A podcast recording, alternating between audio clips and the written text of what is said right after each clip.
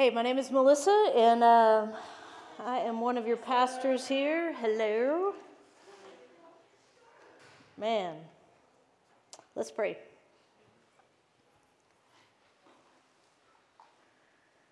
God, we um, do indeed pray that you would expand uh, our hearts tonight. You give us eyes to see and ears to hear from you, and oftentimes we hear from you through one another and through your word, through songs, and a lot of times through silence. And so we're ready and we're listening. Come, Holy Spirit. Amen. Uh, we are reading the book of Jonah during the month of February. Amanda is teaching on it on Wednesday nights and also on Saturdays um, before church and before the worship service. um, how many of you had, had read the book of Jonah or heard the story of Jonah when you were little? Yeah, like just about every hand in the room. Um, Amanda in week one shared a couple of coloring pages that kids' ministries use, and and uh, I had forgotten about this, but like the whale is always smiling and like Jonah gets inside the belly of the whale, and like it's a nice kind of. He's got a queen size mattress, and there's there's flowers there, and he kind of sets up the tent, and you know just kind of waits for three days to pass. This story of something significant happening at the end of three days is not original to the people of God, to the Hebrew people, or even it's pretty darn significant in our story of the one that we follow, who on the third day, he didn't wait for the fourth day. On the third day, he rose again. But, but in literature, this story of something significant happening after three days was quite common. In the ancient Near Eastern cultures, it was understood that if you were going to walk through hell, it would take you about three days. The good old country music song, if you're going through hell, keep on moving. there was this understanding that if you were in the belly, in the pit, that it would take about three days to walk across it, but just keep going. In Old Testament literature, the significant things that happened after three days, when Elijah the prophet is prophesying, there had been no rain, there had been nothing for years, and all of a sudden he challenges a battle, a throwdown to the gods of Baal. And he douses the altar with water and he says, God, if you're going to come, come down and alight. Set this offering on fire. And after three days, God shows up. The story that we're looking at tonight is, is here is Jonah in the belly of the whale. And I am guessing like many of us, I mean, it wasn't like a well fully furnished pit of despair, but like he had paid rent there before. Because the price of being human, sometimes, most of the time, is being in the pit. And so I, I, I want to uh, step aside tonight. The, the, the, message tonight is around repentance, so what we can do when we're in the pit. But there are some times, and please hear me, There are some times that we are in a pit of despair or grief or darkness, and we've done nothing to get us there. And if that's where you are tonight, you have permission now to hear this part. Everybody has permission to hear it. You have permission to hear this part and then just rest the rest of the night, okay? Grace is going to find you. It's not always going to be this hard. It's not always going to be this dark, and grace will find you. Now you can take a nap and rest. But each of us also have within our lives times where we have made a mess with life with our very own hands by decisions that we've done, by actions that we've done or not done. And tonight, what Jonah chapter 2 brings to us is a prayer that Jonah prayed when he was in the belly, when he knew he was going to have to walk three days through the valley of the shadow of death. because of decisions he had made, because of his own stubbornness, because of, as Amanda said, how much his heart had contracted. And we get an inside glimpse into hearing Jonah's prayer. And so, what I want to do tonight is um, I have voluntold myself to read the scripture. And the, the, the message where we're landing tonight is that we may all come to this prayer of, My will be undone. You know the words in the prayer that we pray, Thy will be done. Well, sometimes we ask for our own will. And I don't even have the scripture up here. So let's see. There it is. I'm fully prepared. I think this is the gist of what Jonah is praying. And maybe, maybe you're in a spot right now where you feel like you've made just a, a mess of things a situation at work, a relationship, a decision that you know you should make, but you've just kind of been holding off, and you find yourself in the pit. This is the prayer that comes to us tonight. As I read it, I want to invite you to perhaps pick one word or maybe an image that you can say, yeah, yeah, that's when I think about a prayer of my will be undone. Maybe it's a description of what the pit looks like, or maybe it's a description of the bigness of God's grace, the vastness of God's grace. All right, you ready? Jonah chapter 2. Non rhetorical question. Are you ready? Jonah chapter 2. We left off in chapter 1, Jonah, God sends, God sends a big old fish to swallow him. Chapter 2, verse 1 Then Jonah prayed to the Lord his God from inside the fish, and he said, I cried out to the Lord in my great trouble, and he answered me. O Lord, I called to you from the land of the dead, and Lord, you heard me. You threw me into the ocean depths, and I sank down to the heart of the sea. The mighty waters engulfed me. I was buried beneath your wild and stormy waves. Then I said, O Lord, you have driven me from your presence. Yet I will look once more toward your holy temple. I sank beneath the waves and the waters, they closed around me. The seaweed wrapped itself around my head. I sank down to the very roots of the mountains. I was imprisoned in the earth, whose gates lock shut forever. But you, O Lord, but God. But you, O Lord my God, you snatched me from the jaws of death. As my life was slipping away, I remembered you, Lord. And my earnest prayer went out to you in your holy temple. Those who worship false gods, they turn their back on all of God's mercies. But I will offer sacrifices to you with songs of praise. I will fulfill all my vows, for my salvation comes from the Lord alone. Then the Lord ordered the fish to vomit Jonah out onto the beach. The original Hebrew word there is vomit. I did ask Richard if he could rewrite the closing song tonight so that we could sing about God who vomits his love upon us.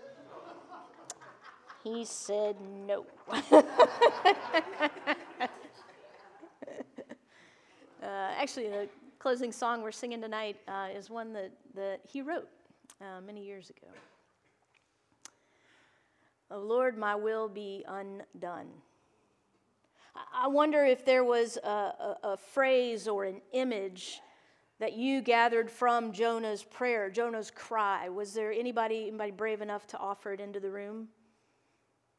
Yes. Jesus. Jesus. There we go. Yeah. When you say imprisoned under the earth, you know, in Harris County Jail, there's concrete walls, which are made out of rocks and dirt, and that's what it reminds me of. Hmm. Imprisoned under the earth. And Michelle said in Harris County Jail, the walls are concrete, and it does feel like you are buried. Jonah is swallowed by this big fish, which is the very thing that is both his judgment and his salvation. And oftentimes in our own lives, those pits of despair, those places that we end up that are so deep and so dark because of the mess that we have made of our own hands, at times are both our judgment and our salvation. And in this moment, in the belly of the whale, Jonah realizes and remembers all of those prayers that his mama had prayed over him. All of a sudden, in this moment, he has access to the prayer book that had been given to him. And he remembers, oh my gosh, the words are actually, Thy will be done. And I love that in that moment, that God rescues as soon as Jonah repents. God rescues as soon as Jonah repents. And that is the good news for us tonight. That is the good news when we find ourselves in the pit of despair, is that God hears the cries of our heart and responds. Jonah thought he could outrun God, thought he was stronger than God, thought he understood justice better than God. But when brought to his knees, when brought to the fact that he was wearing seaweed as a turban and his, his mouth was just full of salt water, he realized, oh God, my will be undone, yours be done. I, shared in the weekly email a, a famous hymn. I'm going to put the words on the screen of the original lyrics. Have thine own way, Lord, have thine own way. Thou art the potter. If you know it, say it with me. I am the clay. Mold me and make me after thy will while I am waiting, yielded and still. Yet now you're singing the others. Have my own way. I am the potter. You are the clay.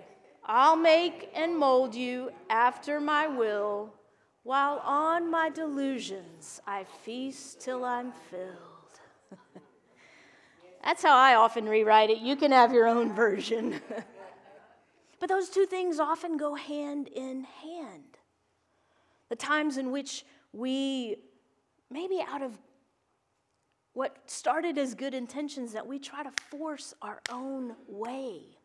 And we end up pushing and pushing and pushing. So much so that last week I said our busyness does not mean that we are being obedient. Jonah had to get back to a place where he was yielded and still. And if you find yourself in this, in this pit of not sure if God's forgiveness is still for you, I want this to be a space tonight where you can be yielded. You can surrender that prayer and say, God, let my will be undone. Let your will be done. We had a discussion in the Wednesday night Bible study this week. If Jonah's prayer captured in chapter 2, is it sincere? Or is he just kind of like buttering God up? you know? I mean, it's a little curious that he says, God, you're the one that you got me into this mess. No, it was just like 10 verses earlier where Jonah is saying to a bunch of pagans, you know, I'm the cause of the problem, it's me. Hi, I'm the problem, it's me. and says, just throw me into. Jonah got himself into this own mess. So I don't know if Jonah's prayer was sincere.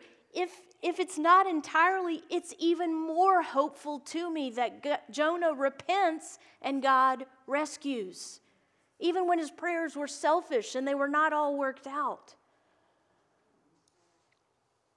But like I said earlier, I wonder though if all of those prayers that Jonah had prayed as a boy, if they just came back to him in that moment where he was finally yielded and still and willing to surrender and say, God, what now? My life was slipping away and you remembered me, God. My prayer goes out to you.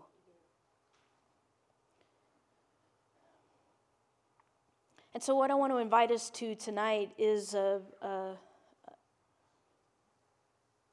a practice of repentance.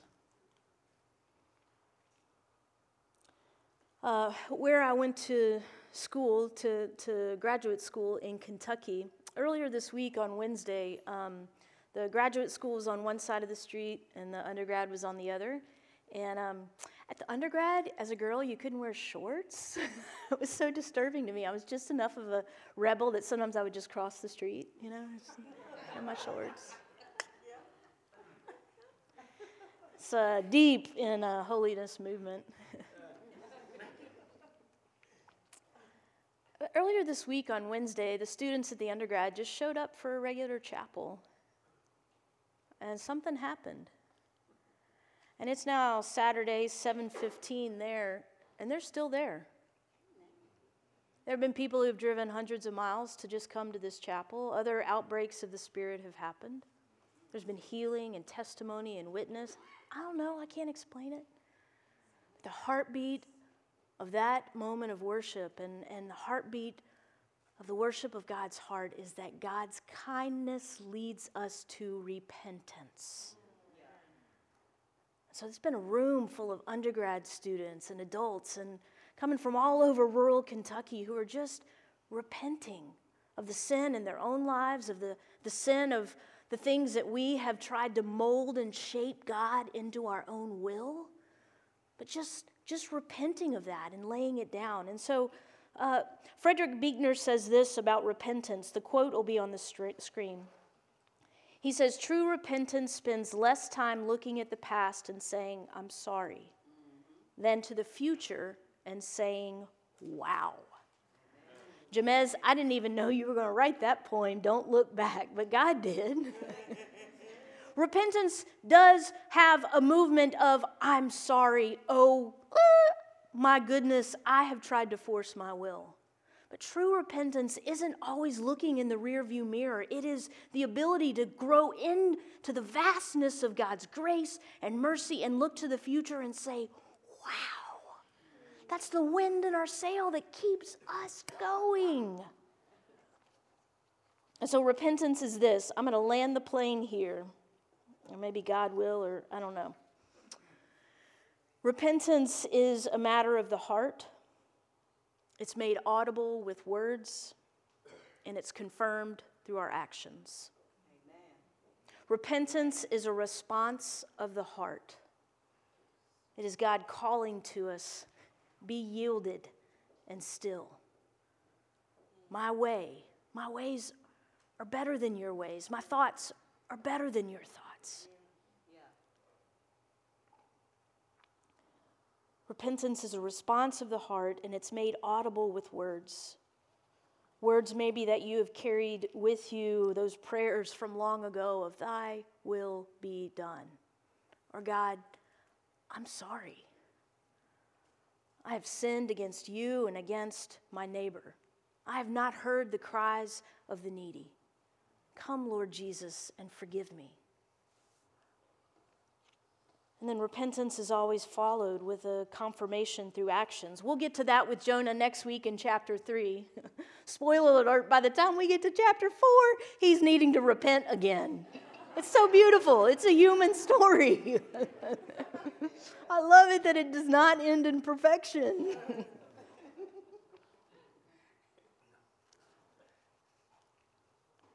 we all have things in our lives that separate us from God. And sometimes the repentance and the mercy and the forgiveness that we need to seek is even within ourselves, to forgive ourselves for what we've done or said or not done or not said. And so, within the space of silence tonight, before we sing and before I extend an invitation to join this church, I, I want to take just some time in silence. And to not think about this in terms too big because God's work in our lives always starts in the particular and the small. But what is God calling you to tonight? The part of your will that you've tried to force. And that you can lay that and repent of that, to turn around from that, and to put words to it. And it's a conversation between you and God. no one else. And so we have candle banks that are up here. We have an altar. We have carpeted here. We have this beautiful butterfly that we uh, don't often talk to, but it has the pathway of the 12 steps on it. And so, for those of you that walk that pathway, it may be finding the connection. There are several steps along the way that tie closely to repentance. The step three prayer Can I get a witness? There it is. I'm going to give that up for Lent. Just, I'm going to do it. Psalm 32 says, God, finally I confessed my sin to you and I stopped trying to hide my guilt. I said to myself, I'll confess my rebellion to the Lord. And you know what, God? You forgave me. All my guilt is gone. The Lord says, I will guide you along the best pathway for your life. I will advise you and watch over you. But don't be like a senseless horse or mule that needs a bit and bridle to keep it under control. Don't be a jackass. Don't be, Lord, I don't want to be a stubborn person. I want to live generously, don't you? Amen. Holy Spirit, continue to be poured out of your mercy and your grace and your love. And let us keep our eyes fixed on where you are leading each of us next. We may have our eyes fixed on the future and how you're leading us on this pathway of life. I pray, God, that even over this next week, as we may find ourselves back in the midst of the pit, that you would remind us you are always with us. And all we need to do is turn our face towards you, and you are there. God, even as a church, we ask for your forgiveness for the times where we try to make this something other than about you. I thank you for such a beautiful community of Mercy Street, where we really do want to have our eyes fixed on you, for there is no power greater than you. All healing and mercy and grace and justice and love comes from you. So I thank you that this is a place where we can walk with one another and find that pathway of life. And tonight we pray indeed, thy will be done. Amen.